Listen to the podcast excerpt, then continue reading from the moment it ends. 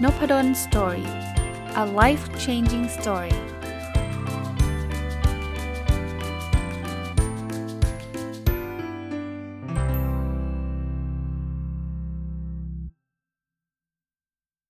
วัสดีครับ ยินดีต้อนรับเข้าสู่นพดลสตอรี่พอดแคสต์นะครับ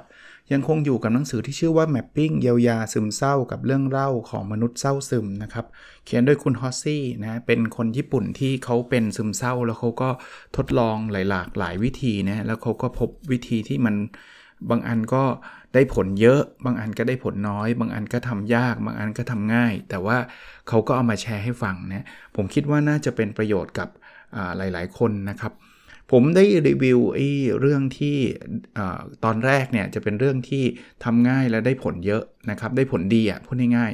ๆก็รีวิวไปแล้วเรียบร้อยนะครับ พอตอน 2 ก็ยังอยู่ในเรื่องของอได้ผลดีอยู่ แต่ว่าทำยากหน่อยนะครับ ตอนนี้ยังไม่จบ เพราะว่ามันมีหลายข้อเลยนะครับ ก็รีวิวไปตอนที่ 2 แล้วนะก็ยังอยู่ในแคตตากรีเดิมนะ จะเป็นสิ่งที่ทำยากทำยากนี่ต้องบอกแบบนี้บางคนบอกเอ้ย ดูแล้วไม่เห็นยากเลย คือในมุมของคุณฮอสซี่แล้วเขาบอกว่าเออจริง ๆ คุณลองไปทำดูก็ได้บางทีอาจจะง่ายก็ได้นะไอ้ได้ผลเยอะได้ผลน้อยเหมือนกันนะ มันได้ผลเยอะสำหรับเขานะครับ แต่เราก็ถ้าใครสนใจก็ลองไปเป็นไอเดียดู พูดอีกนิดนึงก่อนที่จะไปรีวิวต่อคือว่าเอ๊ะแล้วเราไม่ได้ซึมเศร้านี่ฟังได้ไหมเนี่ยทำได้ไหมเนี่ย ผมว่าหลายข้อนี่ไม่จำเป็นต้องซึมเศร้าเลยนะ เพราะว่ามันคือการทำให้ชีวิตเราดีขึ้นอะทำให้เราความเครียดลดลงทำให้จิตใจเราแจ่มใสมากขึ้นนะ เพราะนั้นบางคนฟังดูแล้วเอ้ยเป็นเรื่องซึมเศร้าเราไม่เกี่ยวเราไม่ซึมเศร้า ผมว่าเอาไป adapt ใช้กับชีวิตเราได้เลยนะครับอะอันนี้นะครับยังอยู่ใน category ของการทำยากแต่ได้ผลดีนะเลิกเปรียบเทียบกับคนอื่นครับเขาบอกว่าอันเนี้ยมันไม่ง่ายเลยนะระดับความง่ายคือ 2 เต็ม 5 5 ดาวนะแต่ผลลัพธ์เนี่ยสี่เต็ม 5 เลย แล้วก็แนะนำให้ทำเนี่ยห้าเต็มห้าเลย เลิกเปรียบเทียบคนอื่นเนี่ยบอกข้อดีคือรู้สึกยอมรับตัวเองได้มากขึ้น แต่ข้อเสียคือความมุ่งมั่นอาจจะลดลงได้ คือเราเราเราพูดง่ายๆนะเราชอบเปรียบเทียบนะหลายคนเนี่ยแล้วเปรียบเทียบเสร็จปุ๊บนะไม่มีอะไรดีขึ้นนะ ไปเศร้าไปเครียด ว่าทำไมคนอื่นเขามีชีวิตดีดีเอาในโซเชียลมีเดียนี่ผมพูดต่อเลยโซเชียลมีเดียเนี่ยเป็นที่ที่ทำให้เราเปรียบเทียบได้ง่ายมากเลย เอ๊ะทำไมเขาไปเที่ยวกันแล้วอะ เรายังต้องมานั่งทำงานอยู่ เฮ้ยทำไมลูกคนนั้นเขาน่ารักกันหมดทำไมลูกเราแบบดูดูดูไม่น่ารักเท่าเขาเฮ้ยทำไมแบบแฟนคนนั้นเขาสวยทำไมแฟนเราไม่สวยอะไรเงี้ย คือมันเปรียบเทียบหมดเนี่ยเขาบอกว่า เราไม่มีข้อมูลของอีกฝ่ายเท่าที่เขามีไง คือ คือเขาก็จะโพสเฉพาะตอนที่ลูกน่ารัก เขาก็จะโพสตอนที่เขาไปเที่ยว เขาก็จะโพสตอนที่แฟนเขาสวยที่สุด รูปที่ไม่สวยก็จะไม่โพสเราจึงเห็นด้านดีของเขาอย่างเดียวเลย พอเห็นด้านดีเขาเยอะๆ เราก็รู้สึกว่าเราเนี่ย แย่ที่สุดในรุ่นละ แย่ที่สุดในกลุ่มละ เพราะว่าเราเราไม่ได้เรื่องเลยนะอันนี้คือการเปรียบเทียบแล้วมันมันเปรียบเทียบไม่ได้อะครับ เพราะว่าข้อมูลเรามีน้อยเกินไปนะครับในหนังสือเขาพูดแบบนี้เลยนะครับเขาบอกว่าถ้าเอาแต่เปรียบเทียบคุณจะพยายามมุ่งไปหาความสมบูรณ์แบบ จนไม่อาจยอมรับตัวเองได้ ซึ่งอันนี้ผมว่าอันตรายนะ เพราะว่าถ้าใครต้องการสมบูรณ์แบบเนี่ยเราจะมีแต่ความทุกข์และยิ่งคนเป็นซึมเศร้านี่ยิ่งซึมเศร้าหนักเข้าไปใหญ่นะอันนี้ต้องระวังตัวอย่างมากนะครับ คราวนี้จะทำยังไงเขาบอกว่าบางทีเนี่ยเราอาจจะต้องคือคือเขาบอกคนทุกคนเนี่ยอยากได้คำชมนะแต่บางทีเนี่ยจะไปให้เพื่อนชมเราทุกวันมันก็ไม่ใช่ใช่ไหมเขาบอกว่าคนแรกที่ควรชมคือกล่าวชมกล่าวชมตัวเองนะครับ คือ เขาบอกให้ให้ให้เรารู้นะ ถึงแม้ว่าบางคนบอกอาจารย์ ผมก็เห็นนะว่าเพื่อนมันดีจริงๆอะผมมันแย่จริงๆเงี้ยก็ไม่ต้องไปเทียบเปรียบเทียบเขาแล้วบอกแล้วผมจะชมตัวเองยังไงเขาบอกรู้ไหมครับ ถ้าทำอะไรแล้วได้ผลลัพธ์ไม่ดีนั่นไม่ได้ทำลายคุณค่าในตัวคุณเลยนะ ลองฝึกคิดไม่ให้ 2สสิ่งนี้เชื่อมโยงกัน ผลลัพธ์ไม่ดีก็ไม่ดี แต่ไม่ได้แปลว่าเราเป็นคนห่วยเราเป็นคนแย่นะครับ แล้วถ้าเราจะไปคอยแต่เทียบคนอื่นแล้วแข่งแย่งชิงดีชิงเด่นเนี่ยเพื่อเอาชนะเขาเนี่ย เราจะเป็นคนที่ขาดความมั่นใจในตัวเองอะยิ่งไม่ชนะยิ่งแบบโอ้ฉันฉันมันไม่ได้เรื่องอย่างเงี้ยเลวร้ายกว่านั้นนะกดดันตัวเองอีก ถ้าแพ้ก็จบ ถ้าแพ้ฉันก็สู้ไม่ได้ ถ้าแพ้ฉันก็ไม่ได้ เพราะนั้นพยายามลดการเปรียบเทียบ ซึ่งเขาเขาถึงบอกว่าวิธีนี้มันไม่คือการลดการเปรียบเทียบในพูดง่ายทำยาก แต่เขาก็บอกว่ามันก็ควรจะทำนะครับ เพราะฉะนั้นเนี่ยอย่าไปมองการวัดในดัชนีที่คนอื่นเขาสร้างนะ เช่น ใครคะแนนสอบเยอะกว่าคนนั้นจะต้องดีกว่าเรานะหรือว่ารายได้สูงกว่าเราเนี่ยแปลว่าเขาเขาเขามีความสุขมากกว่าเรา หรือว่า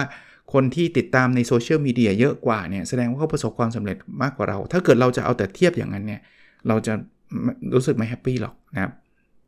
เขาบอกบางคนเนี่ยชอบบ้าตัวเลขพวกนี้จำนวนไลค์จำนวนแชร์จำนวนจำนวนรายได้จำนวนเลขเกรดเฉลี่ยอย่างเงี้ยเขาบอก ค่าของคนตีเป็นตัวเลขไม่ได้ ถ้าเอาแต่สนใจตัวเลขคุณจะมองข้ามคุณค่าที่แท้จริงไปนะความสุขเนี่ยหาจากตัวเองเนาะแค่เราได้อ่านหนังสือเราก็มีความสุขล้วโพสต์ข้อความลงบล็อกเราก็มีความสุขล้วหรือแม้กระทั่งเล่นกับสุนัขเราก็มีความสุขล้ว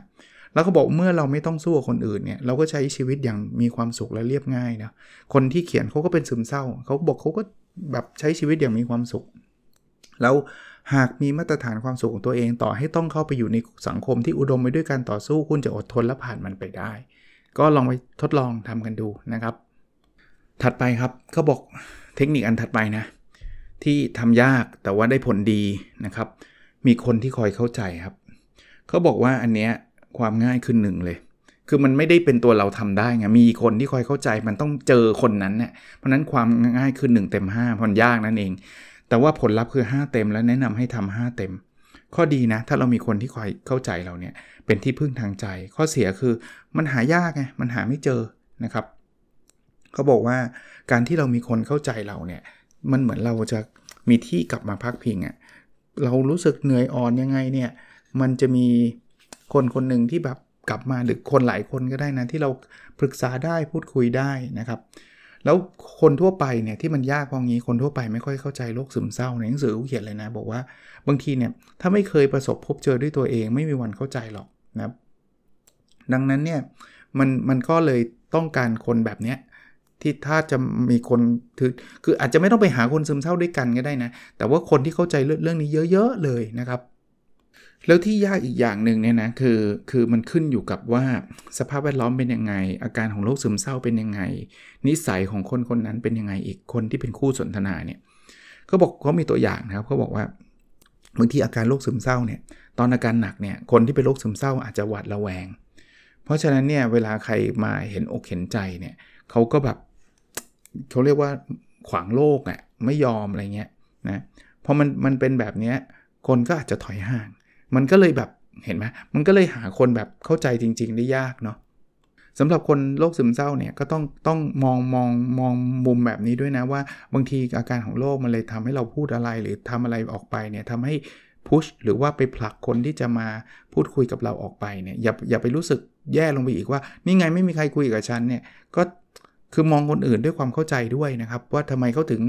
ถึงไม่กล้าคุยกับเรา เพราะว่าเรามีอาการแบบนี้เราทำแบบนี้ อันนี้เราก็จะเข้าใจคนได้ได้ได้ดีขึ้นได้มากขึ้น ความซึมเศร้าความน้อยใจ ความรู้สึกแย่มันก็จะลดลง บอกแม้กระทั่งคนรักนะใครมีแฟนเนี่ยก็มีส่วนช่วยได้เยอะเลยนะครับ เพราะฉะนั้นเนี่ยถ้าใครแฟนเป็นโรคซึมเศร้าเนี่ยเราเรา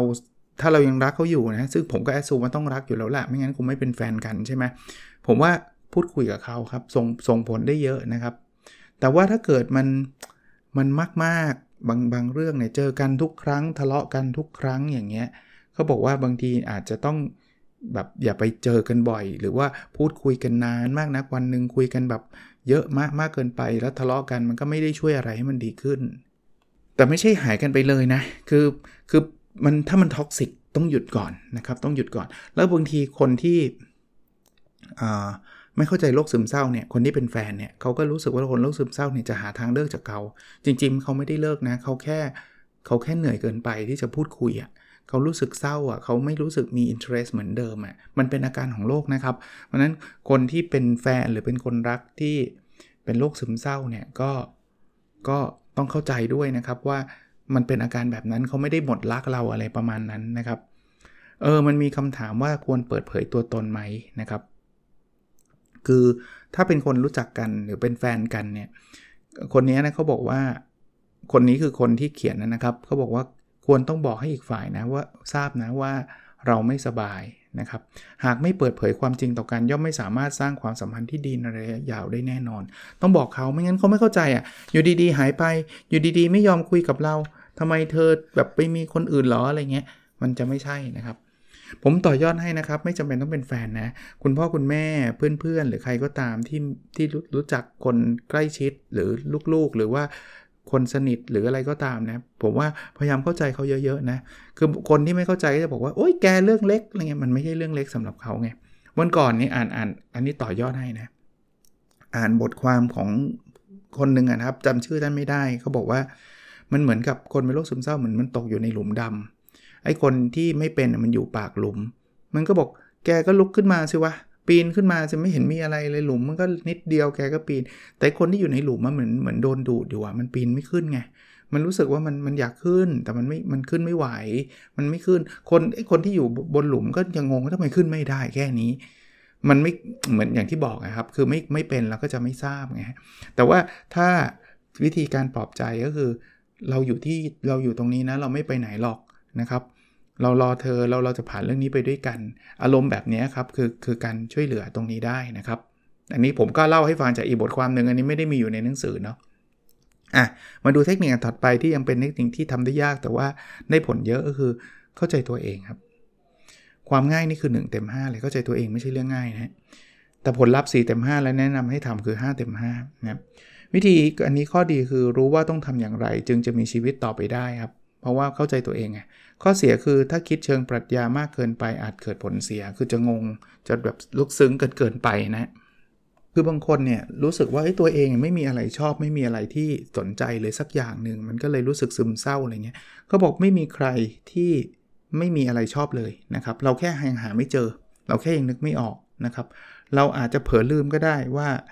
เเราชอบสมมุติเล่นเกม เราอาจจะเผลอลืมเพราะว่าเคยโดนผู้ใหญ่ห้ามเล่นนะครับ โดนพ่อแม่บอกว่า ห้ามทำนะครับหรือแม้ก็ตัวตัวเราเองนะเรารู้สึกผิดที่เราจะทำอะไรบางอย่างเนี่ยจริงๆมันคือสิ่งที่เราชอบนะนะครับคราวนี้จะรู้ได้ไงว่าเราชอบอะไรเนี่ยเขาบอกว่าถ้าอยากจะรู้สิ่งที่ตัวเองกดเอาไว้ คือคือเหมือนจะไม่ชอบอะไรสักอย่าง เพราะเราอาจจะกดเอาไว้เขาบอกให้ลองทำทุกอย่างเท่าที่จะทำได้ใครอยากทำ YouTube ลองทำใครอยากทำพอดแคสต์ลองทำใครอยากเขียนหนังสือลองเขียนใครอยากขายของลองขายนะครับ อีกอันนึงนะฮะคือเขาบอกว่า หาเวลาอยู่กับตัวเองนะครับทำยังไงก็ได้นะครับที่เราแบบจะเรียกว่าอะไรครับเข้าเข้าใจตัวเราเองให้มันมากขึ้นเนะ่ยเขาแนะนำเรื่องไหนไหมฮะเขาบอกลองอ่านหนังสือครับ หนังสือที่มันเปิดโลกกระทัดแล้วก็หาเวลาอยู่กับตัวเองด้วย มันคือการทำความเข้าใจตัวเองนะอยู่ลำพังนะไม่ต้องไปพบคือคือมันมีเทคนิคที่ต้องไปคุยกับเพื่อนมีอะไรก็เราก็คุยกันไปนะ แต่วันนี้เป็นเทคนิคที่จะแบบอยู่กับตัวเอง คราวนี้ โลกของเราปัจจุบันมันคอนเน็กใช่ไหมการอยู่กับตัวเองไม่ใช่เรื่องง่าย เพราะว่ามือถือมันดังปุ๊บเราก็จับแล้วตึงๆเราก็ไปดูแล้วใช่ไหมเราเราเป็นโฟโมอะ fear of missing out อะคือเรากลัวที่มันจะพลาดอะไรไป กลัวจะตามเทรนอะไรไม่ทัน อย่างเงี้ยก็ต้องระวังตรงนี้ว่าเราเราต้องตัดพวกนี้ด้วยนะ สรุปว่าไม่ได้ห้ามเล่น Facebook Twitter Line ไม่ได้ห้ามนะ เพียงแต่ว่าเราไม่จำเป็นต้อง up to date up to second คือแบบวันนี้ต้องรู้เดี๋ยวนี้รู้พร้อมกับโลกเท่านั้นช้าไปหน่อยก็ได้นะครับเขาบอกว่าการอยู่ตัวเองเนี่ยแคแค่วันละชั่วโมงเนี่ยจะช่วยทำให้สภาพจิตใจมั่นคงได้มากขึ้น ผมอาจจะโชคดีนิดนึงคือคือด้วยภารกิจมันก็มีอะไรที่ต้องพูดคุยอะไรเต็มไปหมดเนี่ยนะ แต่ว่าเออผมได้มาทำพอดแคสต์เนี่ยมันเหมือนกับได้ได้มาทบทวนความคิดทุกวันนะทำวันหนึ่งประมาณสัก 20-30 นาทีเนี่ยทบทวนความคิด แล้วก็หลังจากนั้นมาทำไฟล์มาอะไรมันเหมือนกับอยู่กับตัวเองได้ระดับหนึ่งนะครับ แต่ว่าก็อย่าไปใช้ชีวิตแบบประเภทที่ว่าโอ้โห คือแบบอยู่กับตัวเองตลอด แล้วไปตั้งคำถามที่มันยากๆ เช่นทำไมชีวิตเราต้องเป็นแบบนี้อะไรอย่างเงี้ย คือบางทีมันเป็นคำถามที่มันแบบมันมันยากอะนะครับ เขาบอกว่าถ้าเราเกิดมาโดยไม่มีจุดหมายไม่มีภารกิจใดๆ เราก็กำหนดมันขึ้นมาเองได้นะครับ ก็อย่าไปปรัชญามากนะ เดี๋ยวจะซึมเศร้าเข้าไปหนักเข้าไปอีกคือทำอะไรทำแต่พอดีอะครับ สรุปคืออยู่กับตัวเองเราจะได้รู้ว่าสิ่งที่เราชอบคืออะไรนะครับ เขาบอกคนที่ใช้ชีวิตอย่างมีความสุขในสังคมได้ คือคนที่มีสิ่งที่ตัวเองชอบเป็นศูนย์กลางนะครับทำความเข้าใจตัวเองให้อย่างถ่องแท้ เท่านี้ก็รู้ว่าอะไรคือแก่นหรือหัวใจสำหรับตัวเองแหละนะที่เขาถึงบอกว่าไม่ใช่เรื่องง่าย แต่ว่าการทำแบบนี้จะช่วยได้เยอะอะอีกข้อนะครับคือตั้งเป้าหมาย ตั้งเป้าหมายเนี่ยความง่ายอยู่ประมาณ 3 เต็ม 5 ผลลัพธ์3เต็ม5แล้วแนะนำให้ทำ3เต็ม5 ก็ตั้งเป้าเนี่ยฮะข้อดีคือมันสร้างแรงบันดาลใจได้ดี ข้อเสียนะ ถ้าคุณตั้งเป้าเวอร์วังอลังการแล้วสึกเครียดเนี่ยมันมีความเสี่ยงจะโดนตัวเองในอุดมคติกดดันได้ คือแบบฉันจะต้องเป็นอย่างนี้ ถ้าฉันไม่เป็นอย่างนี้ฉันรู้สึกแย่เงี้ยนี่คือข้อเสียต้องระวัง คือผมว่ามันไม่มีอะไรที่สุดโต่งนะคือตั้งเป้าก็ดีนะครับ แต่ว่าถ้าตั้งเป้ายากมันก็เกิดแรงกดดัน บางทีเนี่ยคนเขียนเนี่ยเขาบอกว่าเขาถ้าเขารู้สึกกดดันมากแล้วไม่ไหวเขาก็เลิกตั้งเป้า ซึ่งก็เป็นเรื่องปกตินะครับ คราวนี้พวกเขาพูดถึงตั้งเป้าเนี่ยข้อดีคือมันสร้างแรงบันดาลใจเนี่ยเขาบอกเป้าหมายมี 3 ประเภทนะเป้าหมายสูงสุด เป้าหมายแบบอารมณ์อรวย แล้วก็เป้าหมายต่ำสุดก็คือสูงกลางต่ำนั่นแหละง่ายๆนะเช่น สูงสุดคือเดินเล่นทุกวัน ถ้าอารมณ์อรวยคือเดินเล่นสัปดาห์ละ3วัน ถ้าต่ำสุดก็เดินเล่นสัปดาห์หนึ่งวันนะครับคือสูงสุดเป็นเป้าหมายแบบที่ต้องพยายามมากๆเลย มันถึงจะทำสำเร็จอะถ้าไม่พยายามมากๆก็ไม่สำเร็จใช่ไหมอารมณ์อรวยคือพยายามเล็กน้อยก็สำเร็จแล้ว ส่วนเป้าหมายขั้นต่ำก็เป็นแบบไม่ต้องพยายามเลยก็ก็น่าจะสำเร็จนะครับ เพราะฉะนั้นเนี่ยบางทีมันมีหลายเป้ามันก็ดีตรงที่บางวันเราไม่มีอารมณ์ทำเนี่ยเราเรารู้สึกแย่ใช่ไหมคนซึมเศร้าก็แบบไม่ไหวเนี่ยมันก็มีเป้าหมายแบบง่าย ๆ ที่แบบยังไงก็ก็ทำถึงเนาะนะครับ แต่อย่าไปทำแบบแบบยากอย่างเดียวแล้วแบบเกินความจริง แล้วพอไม่ถึงเนี่ยจะแบบรู้สึกเจ็บปวด แล้วยิ่งคนซึมเศร้าเนี่ยเขาบอกไม่เชื่อมั่นในตัวเองได้ได้แล้วคือคือปกติก็เป็นคนไม่ค่อยเชื่อมั่นในตัวเองแล้วอะ เพราะนั้นเนี่ยแบบโอ้โหจะรู้สึกแย่เลยเฟลเลยอย่างเงี้ยนะครับคราวนี้ถ้ามันเครียดมากไม่ต้องตั้งมันก็ได้นะครับ ถ้าถ้ารู้สึกแย่แบบถ้าแบบโอ้โหตั้งแล้วมันรู้สึกเครียดก็อย่าไปสนใจนะครับเขาบอกว่าบางทีเนี่ยไปตั้งเป้าอะไรยาวๆนะแบบ 5 ปีนะครับเขาบอกอาจจะเป็นเรื่องล้าสมัยไปแล้วก็ได้นะเดี๋ยวนี้ปีเดียวก็ไม่รู้แล้วว่าจะเกิดอะไรขึ้นนะคือเขาบอกก็อยู่กับปัจจุบันก็ได้นะทำตอนนี้ให้มันดีที่สุดนะ ตัดสินใจแล้วต้องทำให้ได้เท่านั้นอย่างเงี้ยมันจะเครียดถ้าเราไปแบบว่า เฮ้ย ฉันทั้งตั้งเป้าแบบนี้แล้ว ฉันต้องทำแบบนี้เท่านั้นอย่างนี้เครียดแล้วมันก็อาจจะไม่ถึงเขาบอกตั้งเป้าแบบยืดหยุ่นก็ได้นะครับดีต่อสภาพจิตใจเช่นเฮ้ยเอาวันนี้ให้มันดีที่สุดตรงนี้ไม่เป็นไรวันนี้ช้าหน่อยไม่เป็นไรวันนี้เร็วหน่อย ยืดหยุ่นได้นะครับสำหรับคนซึมเศร้าเนี่ยอย่าไปกดดันตัวเองเยอะมากนะ ข้อนี้ผมรีเลทเลยนะ อย่าง OKR นะ ถ้าใครอยากทำทำเลยครับ เพราะปกติคนธรรมดาไม่ได้ไม่ได้ซึมเศร้าเนี่ยผมว่าก็คงไม่ได้เครียดอะไรมากกับ OKR แต่ว่าไม่ว่าคนธรรมดาหรือคนที่เป็นโรคซึมเศร้าทำอยู่เนี่ยอย่าไปกดดันตัวเองนะ ถ้าข้อไหนรู้สึกแบบไม่รู้สึกแย่ตัดทิ้งเลยครับ ตัดทิ้งเลย ถ้าถ้าถ้าทำแล้วมันต้องมีความสุข ผมผมใช้ criteria เลือกแบบนั้นนะโอเคอาแต่ผมทุกข้อเนี่ยผมทำผมมีความสุขหมดนะทำถึงไม่ถึงไม่ใช่ประเด็นเลย สังเกตไหมมีเรื่องพอดแคสต์มีเรื่องอ่านหนังสือ มีเรื่องทำวิจัย มันคือสิ่งที่ผม happy อะผมอยากมีความสุข ออกกำลังกายนู่นนี่นั่นอะคือสิ่งที่ผมอยากได้ทั้งสิ้น ผมไม่ได้มีทำเพื่อโชว์ทำเพื่อแบบถ้าไม่ได้แล้วแบบรู้สึกแย่ไม่เอานะอะมาถึงอีกข้อนะครับ คิดให้เรียบง่ายบอกวิธีนี้เนี่ยความง่ายอยู่ระดับ 3 เต็ม 5 เพราะมันไม่คิดคิดให้ง่ายไม่ง่ายนะคิดให้เรียบง่ายไม่ง่ายนะแต่ผลลัพธ์คือ 5 เต็ม 5 แล้วแนะนำให้ทำคือ 5 เต็ม5นะครับ ข้อดีคือได้มองคุณค่าที่แท้จริงของสิ่งต่างๆ ข้อเสียคือมันยากครับ ที่จะทำได้สำเร็จนะครับอะเขาบอกว่าบางทีเรามีอารมณ์อะไรต่างๆเนี่ยเป็นเพราะว่าเราคิดซับซ้อนเกินไปครับนะความคิดซับซ้อนคืออย่างนี้ สมมุติว่า คือเรามีความทุกข์อย่างหนึ่งนะครับ เกิดความทุกข์ปุ๊บนะมันจะเกิดความทุกข์ต่อเนื่องเลย เพราะว่าเราคิดว่าแต่ว่าก็มันหรือจะเป็นแบบนี้ คือมันจะแบบออกไปออกไปขยายขยายไปเรื่อยๆเลยนะ พอเรารู้สึกไม่มั่นคงเนี่ยไม่มั่นคงทางอารมณ์แบบฉันฉันกุ้มใจฉันกังวลเนี่ยวิสัยทัศน์จะแคบ ความการมองในอนาคตจะแคบ แล้วเราก็จะคิดว่ามันอาจเกิดขึ้นได้ทั้งทั้งจริงๆ มันไม่มีทางเกิดขึ้นเลย อย่างเงี้ยมันคือกังวลไปล่วงหน้าเต็มไปหมดเลยเขาบอกเหมือนต้นไม้ที่มันแตกแขนงเต็มไปหมด แล้วยิ่งซึมเศร้าใช่ไหมกัดกุ้มกับสิ่งที่ยังไม่เกิดอีก จิตใจมันก็รับไม่ไหวครับ มันก็เครียดนะเพราะนั้นสิ่งที่เขาแนะนำนะครับ เขาบอกให้นำเวลาและพลังงานที่มีจำกัดไปใช้กับเรื่องที่เป็นแก่นสารสำคัญ เฟ้นหาความน้อยแต่ดีนะอย่าไปเอาอะไรแบบเยอะแยะเต็มไปหมดนะครับ แล้วถ้าเกิดใครเริ่มรู้สึกว่าแบบโอ้โหทำต้องทำนะคำว่าต้องทำเนี่ยทำไปสู่ความเครียด ทุกอย่างสำคัญนะครับ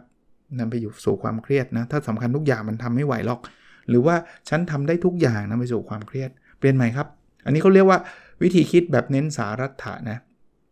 ละทิ้งคำโกหก3ประการ และเปลี่ยนเป็นความจริง3ประการ คือทิ้งคำว่าต้องทำเป็นตั้งใจจะทำมันไม่ต้องนะ แต่เราตั้งใจเราอยากจะทำอะทิ้งคำว่าทุกอย่างสำคัญ และเปลี่ยนเป็นแยกแต่ละเรื่องสำคัญจริง ๆ ออกมา ทิ้งคำว่าทำได้ทุกอย่าง และเปลี่ยนเป็นทำได้ทุกอย่าง แต่ไม่ต้องทำทุกอย่างก็ได้นะครับ เพราะนั้นเนี่ยคนนี้เขาเคยเขียนเขาบอกว่าตอนเขาเป็นซึมเศร้าเนี่ยเขาบอกต้องเต็มเลย ต้องรักษาโรคซึมเศร้าให้หาย ต้องออกกำลังกายด้วยต้องเริ่มทำงาน ต้องทำทุกอย่างให้มันดีที่สุด ผลคือเขาเครียดเลยนะบอกอย่างแรกนะคือเขาก็ต้องไม่ใช่อาจจะใช้ว่าต้องอีกเขาเขาก็เริ่มที่จะโฟกัสนะครับ ว่าเอาละเราจะเริ่มแก้ปัญหาเรื่องการรักษาโรคซึมเศร้าก่อนนะ แล้วมีปัญหาเรื่องอะไรค่อยๆคคิดเช่นเรื่องเงินหรือเปล่า เรามีเงินชดเชยไหมเรามีเงินบำนาญไหมเรามีเงินสนับสนุนไหมนะครับ พอเขาโฟกัสเรื่องนี้ได้ เขาก็ทำเรื่องนี้ได้สำเร็จ ความซึมเศร้าเขาก็หายทำให้เขาก็กลับมาทำงานได้ได้ดีขึ้น แต่ต้องระวังคือบางคนก็อยากจะรีบหายก็กดดันอีก รีบรีบรีบรีบรีบเลยเขาบอกว่าพอรีบมันก็มันก็หายยากนะคือมันเครียดไงมันก็เกิดความเครียดนะครับ ก็เขาบอกค่อยๆค่อย ๆ รักษาไปเขาเคยเขาบอกว่าเขาบอกพอแบบรีบรักษาใช่ไหมแล้วก็ รีบกลับไปทำงาน ปรากฏว่ายิ่งแย่เข้าไปใหญ่เลย เพราะว่าเขาเขาก็ยังไม่ยังไม่หายอะอารมณ์แบบนั้นนะครับเพราะนั้นเนี่ยเขาก็เริ่มเริ่มแบบไม่กดดันตัวเองนะครับ ค่อยๆกินยาอย่างต่อเนื่องนะครับทำเรื่องสนุกสนุกก่อนนอนกลางวันให้น้อยลงนะคือไอ้เรื่องสนุกสนุกเนี่ยก็ดีนะเพราะว่ามันทำให้เขาหนีความจริงไปได้ คือเขาชอบอะไรบ้างนะคนนี้เขาชอบอ่านหนังสือเล่นเกมอ่านการ์ตูนดูอนิเมะอะไรเงี้ยเขาก็แบบ จิตใจมันก็เบาขึ้นสนุกมากขึ้น คือพยายามทำชีวิตที่เรียบง่ายอะ่ะเอาหาความสุขใส่ตัวประมาณนั้นนะครับแล้วเครียดให้น้อยนะครับ คือเขาบอกดีที่สุดคือใช้ชีวิตโดยไม่เครียด ซึ่งอันนี้มันก็พูดง่ายทำยากเหมือนกันนะครับ มีคนบอกนะครับจิตแพทย์คะโตทาดะฟูมิเคยกล่าวไว้ว่าโรคซึมเศร้าเกิดจากปฏิกิริยาไวต่อความเครียดและความเครียดนะครับ คือมันไม่ได้แค่ความเครียดอย่างเดียวนะ บางคนเนี่ยเครียดนิดเดียวแต่ว่ามันไวต่อความเครียดไง มันจะไปขยาย ให้เครียดมากอย่างเงี้ยก็พยายามลดความไวต่อความเครียดลงนะหรือลดความเครียดคือต้นตอลงนะครับ มาดูอันถัดไปครับเขาบอกพบเจอผู้คนใหม่ๆ อันนี้ความง่ายคือ 2 เต็ม 5 แต่ว่าผลลัพธ์คือ 4 เต็ม5นะครับแล้วก็แนะนำให้ทำคือ 4 เต็ม 5 ข้อดีนะ ได้เปิดมุมมองและมีทัศนคติที่กว้างขึ้น แต่ข้อเสียคือคนใหม่ ๆ มันมีความเสี่ยงไง ว่าใหม่แล้วมันแบบ ดีไม่ดียังไงไม่รู้ไงนะครับ ก็เขาก็แนะนำครับการผูกความสัมพันธ์กับคนอื่น ในสถานการณ์ที่ไม่กดดันนะว่า ฉันต้องมีเพื่อน ฉันจะต้องมีแฟนเลยอย่าไปกดดันนะครับ ได้พบกับคนที่มีทัศนคติหลากหลายเนี่ยมันก็จะจะทำให้โลกเราน่าสนใจขึ้นนะครับ สิ่งรอบรอบข้างเราก็น่าสนใจขึ้นนะครับ หรือแม้กระทั่งนะเริ่มอ่านหนังสือเขาพูดอยู่หลายตอนเลยนะอ่านหนังสือเนี่ยนะครับ แต่ว่าอย่าไปจมแค่แต่หนังสือเนาะคือหนังสือมันเปิดกว้างได้ แต่ว่า บางคนก็ฉันมีเพื่อนคือหนังสืออย่างเดียว อย่าอย่าอย่าถึงขนาดนั้น พบปะพูดคุยซึ่งหน้านะครับ ถ้าไม่มีเขาบอกอินเทอร์เน็ตก็ช่วยเราได้นะนะครับลองดูว่าเขาโพสต์เรื่องประมาณไหนยังไงนะครับ หลายๆ คนนะ ผมก็ยังไม่เคยเจอหน้าเจอตานะครับแต่เจอกันผ่านอินเทอร์เน็ตก็ก็นับถือกันนะคือหมายถึงว่าก็โอโอเคนะครับเขาบอกว่า บางทีเนี่ยโซเชียลมีเดียเนี่ยพอพอพอมองออกเลยนะ ว่าคนนี้ชอบประมาณไหนยังไง เป็นคนลักษณะแบบไหน ถ้ามันไม่ใช่คนที่เราแบบอยากอยากคบหาสมาคมด้วยก็อย่าไปคุยกับเขาแค่นั้นเองนะครับ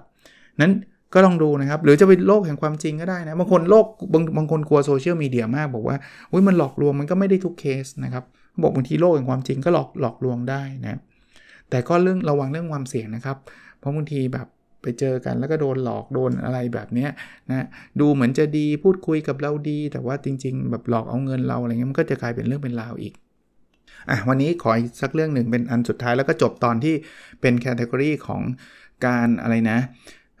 ทำยากแต่ได้ผลดีนะ คือมีเงินนะครับ มีเงินเนี่ยความง่ายเป็น 1 เต็ม 5 เพราะว่าถ้าถ้ามีเงินมันง่ายก็รวยกันหมดแล้ว แต่ผลลัพธ์มัน 5 เต็ม 5 เลยนะ แนะนำให้ทำคือ 5 เต็ม 5 ขอให้มีเงินเนี่ย คือข้อดีเนี่ยไม่ต้องบอกก็รู้ว่ามันน่าหลงไหลแค่ไหนเนาะคือคือมีเงินนะมันทำได้กับทุกอย่างเนาะแต่ว่าข้อเสียคือถ้ามีเยอะเกินไปก็อาจจะกุ้มใจอีก แต่คงยากมั้งที่ใครจะไปถึงจุดที่บอกว่าอุ้ยเรามีเงินเยอะเกินไป คือคนเราใช้เงินแล้วเงินเนี่ยมันเป็นสาเหตุความเครียดเวลาเราไม่มีนะครับเพราะฉะนั้นเนี่ยพอไม่มีเงินเนี่ยมันจะลำบากแล้วล่ะเอาง่าย ๆลำบากชีวิตเราเครียดอีกคนที่เรารักจะไม่มีจะกินโน่นนี่นั่นใช่ไหมแล้วก็สุดท้ายก็โทษตัวเอง เรามันน่าสงสารเรามันน่าเวทนานะครับนั้นเขาบอกถ้าเริ่มมีปัญหาด้านการเงินเนี่ยลองหาลองลองพยายามหาวิธีการขอความช่วยเหลือจากหน่วยงานสังคมสงเคราะห์ก็ได้ หรือใครก็ได้ที่พอจะช่วยได้นะอย่าเก็บความเครียดไว้คนเดียวนะครับเขาบอกมีงานวิจัยเลยนะครับ บอกว่าถ้าให้เงินผู้ป่วยโรคซึมเศร้าอาการจะบรรเทาจริง ๆ ตรงนี้ผมเข้าใจเลยละเพราะว่ามันมันเป็นเรื่องของความเครียดที่มันเกิดขึ้น แต่ว่ามองในมุมดีนะ ถ้าเงินมันรักษา สิ่งนี้ได้เนี่ยมันก็น่าจะเป็นสิ่งที่ที่ช่วยเขาได้เลยอะ่ะคือคือดีกว่ายาหรือว่าอาจจะไม่ได้จะไปเทียบกับยาเลย คือมันมันเป็นอันนึงที่จะช่วยเขาได้อะเอาเอาเอาตรงๆนะครับ มีงานวิจัยบอกว่าให้เงินโรคผู้ป่วยซึมเศร้าขั้นรุนแรงพันคน เป็นเวลา 7 เดือนพบว่าการซึมเศร้าความรู้สึกไม่มั่นคง เครือข่ายสังคม และความรู้สึกรักตัวเองดีขึ้นอย่างเห็นได้ชัดเนาะแต่ก็ไม่ได้บอกว่าเงินมันคือทุกอย่างนะ เพราะว่ามันก็มีงานวิจัยอีกนะว่า การมีเงินเนี่ยมันมันถ้ามันแบบเอาแต่คิดแต่เรื่องเงินเงินเงินเงินเงินฉันอยากมันก็เกิดความเครียดอีกทำให้เราไม่มีความสุข คือเงินเนี่ยมันมันทำให้เรามีความสุข แต่ถ้าเกิดเราไปซีเรียสเรื่องนี้มากเกินไปเนี่ยมันก็แย่นะครับนั้นเนี่ยลองลองลองทุกผมว่าทุกอย่างมันมีความพอดีอะนะครับ จริง ๆ สิ่งที่เราอยากได้มากที่สุดคือเสรีภาพทางการเงิน เสรีภาพทางการเงินคืออะไร คือเราจะทำอะไรก็ไม่ต้องมานั่งนั่งคิดมากเรื่องเงินเนี่ยอารมณ์แบบนั้นนะครับ เงินเนี่ยเขาบอกว่าเป็นตัวเลือกในการทำงาน เป็นตัวเลือกในการเที่ยวเล่น เราจะเลือกงานที่เราชอบได้เลย ถ้าเงินไม่ใช่ปัจจัยใช่ปะ่ะวันก่อนถามไว้ในเพจด้วยถ้าเงินไม่ไม่ใช่ปัจจัยจะทำอะไรโอ้ยคนตอบกันเต็มเลย เพราะว่าเราก็จะสามารถที่จะเลือกอะไรที่มันตอบสนอง หรือจะเที่ยวอะเฮ้ยตอนนี้แบบไปไปเที่ยวเหอะก็ไม่ต้องคิดอะไรมากเนาะคราวนี้เขาบอกมุมมองเรื่องเงินของคนธรรมดากับคนซึมเศร้าไม่เหมือนกัน คือคนซึมเศร้าเนี่ยจะมีค่าใช้จ่ายมากกว่าคนธรรมดา เช่น เขาต้องไปโรงพยาบาล เขาจะต้องเขาอาจจะไม่ได้ทำงานเต็มสเกลหรือไม่ได้ทำงานเลยอย่างเงี้ยเขาก็ขัดสนเรื่องเงินใช่ไหมพอขัดสนเรื่องเงินเนี่ยเขาจะพยายามลดมาตรฐานของตัวเขาเองครับ คราวนี้คนอื่นเนี่ยเขาเห็นแบบซื้อมือถือใหม่ได้ คนนี้เขาจะซื้อไม่ได้ เพราะเขาไม่มีตังค์ที่จะซื้อ สุดท้ายมันจะวนไปที่ เขาจะรู้สึกว่า ฉันเป็นคนไม่ได้เรื่อง ฉันเป็นคนไร้ค่า ฉันแค่นี้ยังหาเงินไปซื้อไม่ได้เลย นึกออกไหมคือความรู้สึกมันจะมันจะแย่ เพราะนั้นเนี่ยก็ต้องต้องระวังเรื่องนี้ โอเค วันนี้คือประมาณนี้นะครับ ก็ลองไม่จำเป็นต้องเป็นซึมเศร้าอย่างที่ผมบอกนะครับอ่าแล้วลองไปอัดแอปปรับใช้เพราะว่าอะไรที่มันช่วยผู้ป่วยซึมเศร้าให้รู้สึกดีขึ้นได้ มันก็ช่วยคนธรรมดารู้สึกมีความสุขมากขึ้นได้อีกนะ ส่วนใหญ่ที่พูดมาเนี่ย ทุกเรื่องเลยนะ หาเพื่อนหาอยู่กับตัวเอง อย่าอย่าไปเปรียบเทียบคนอื่นเนี่ยผมว่าเอา adapt ได้หมดเลยนะครับ mapping เยียวยาซึมเศร้ากับเรื่องเล่าของมนุษย์เศร้าซึมนะครับเหลืออีกสักหนึ่ง part นะครับสำหรับวันพรุ่งนี้ก็น่าจะจบเล่มนี้นะครับ หวังว่าจะเป็นประโยชน์นะครับ ถ้าใครอยากที่จะไปหาอ่านนะคุณฮอสซี่เขียนนะครับ ก็มีมีมีจำหน่ายอยู่แหละ เพราะว่าจำได้ว่ามันก็ไม่ได้เป็นหนังสือที่ผมดองไว้เท่าไหร่นะ โอเค แล้วเราพบกันในสดถัดไปครับ สวัสดีครับ